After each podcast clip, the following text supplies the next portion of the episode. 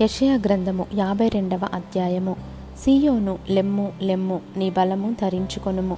పరిశుద్ధ పట్టణమైన ఎరుషలేమ నీ సుందర వస్త్రములను ధరించుకొనుము. ఇక మీదట సున్నతి పొందని వాడొకడైనను అపవిత్రుడొకడైనను నీ లోపలికి రాడు. ధూళి దులుపుకొనుము ఎరుషలేమ లేచి కూర్చుండుము. చెరపట్టబడిన సియోను కుమారి నీ మెడకట్లు విప్పివేసుకొనుము. యహోవా ఈలాగు సెలవిచ్చుచున్నాడు. మీరు ఊరకయే అమ్మబడితిరి గదా రూకలీయకయే మీరు విమోచింపబడెదరు. దేవుడైన యహోవా అనుకొనుచున్నదేమనగా తాత్కాల నివాసము చేయుటకై పూర్వకాలమున నా జనులు ఐగుప్తునకు పోయిరి. మరియు అశ్షూరు నిర్నిమిత్తముగా వారిని బాధపరచెను. నా జనులు ఊరకయే కొనిపోబడి ఉన్నారు వారిని బాధపరచువారు వారిని చూచి గర్జించుచున్నారు. ఇదే యహోవా వాక్కు. దినమెల్లా నా నామము దూషింపబడుచున్నది. కావున ఇచ్చట నేనేమి చేయవలెను? ఇదే యహోవా వాక్కు. నా జనులు నా నామము తెలుసుకొందురు. నేనున్నానని చెప్పువాడను నేనే అని వారు ఆ దినమున తెలుసుకొందురు.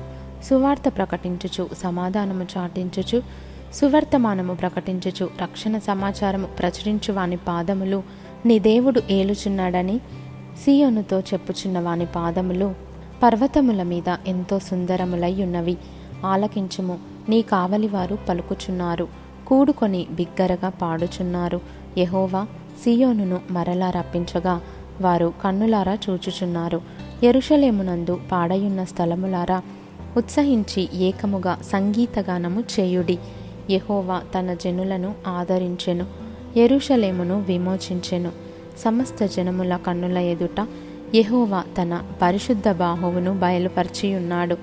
బోధిగంత నివాసులందరూ మన దేవుని రక్షణ చూచెదరు. పోవుడి పోవుడి అచట నుండి వెల్లుడి అపవిత్రమైన దేనిని ముట్టకుడి. దాని యొద్ద నుండి తొలగిపోవుడి. యహోవా సేవోపకరణములను మోయువారలారా? మిమ్మును మీరు పవిత్రపరచుకొనుడి. మీరు త్వరపడి బయలుదేరరు. పారిపోవు రీతిగా వెళ్ళరు.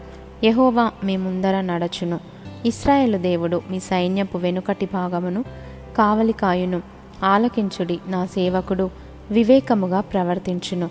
అతడు హెచ్చింపబడి ప్రసిద్ధుడై మహాగణుడుగా ఎంచబడును. నిన్ను చూచి ఏ మనిషి రూపము కంటే అతని ముఖమును నరరూపము కంటే అతని రూపమును చాలా వికారమని చాలామంది ఏలాగు విస్మయమొందిరో అలాగే అతడు అనేక జనములను చిలకరించును.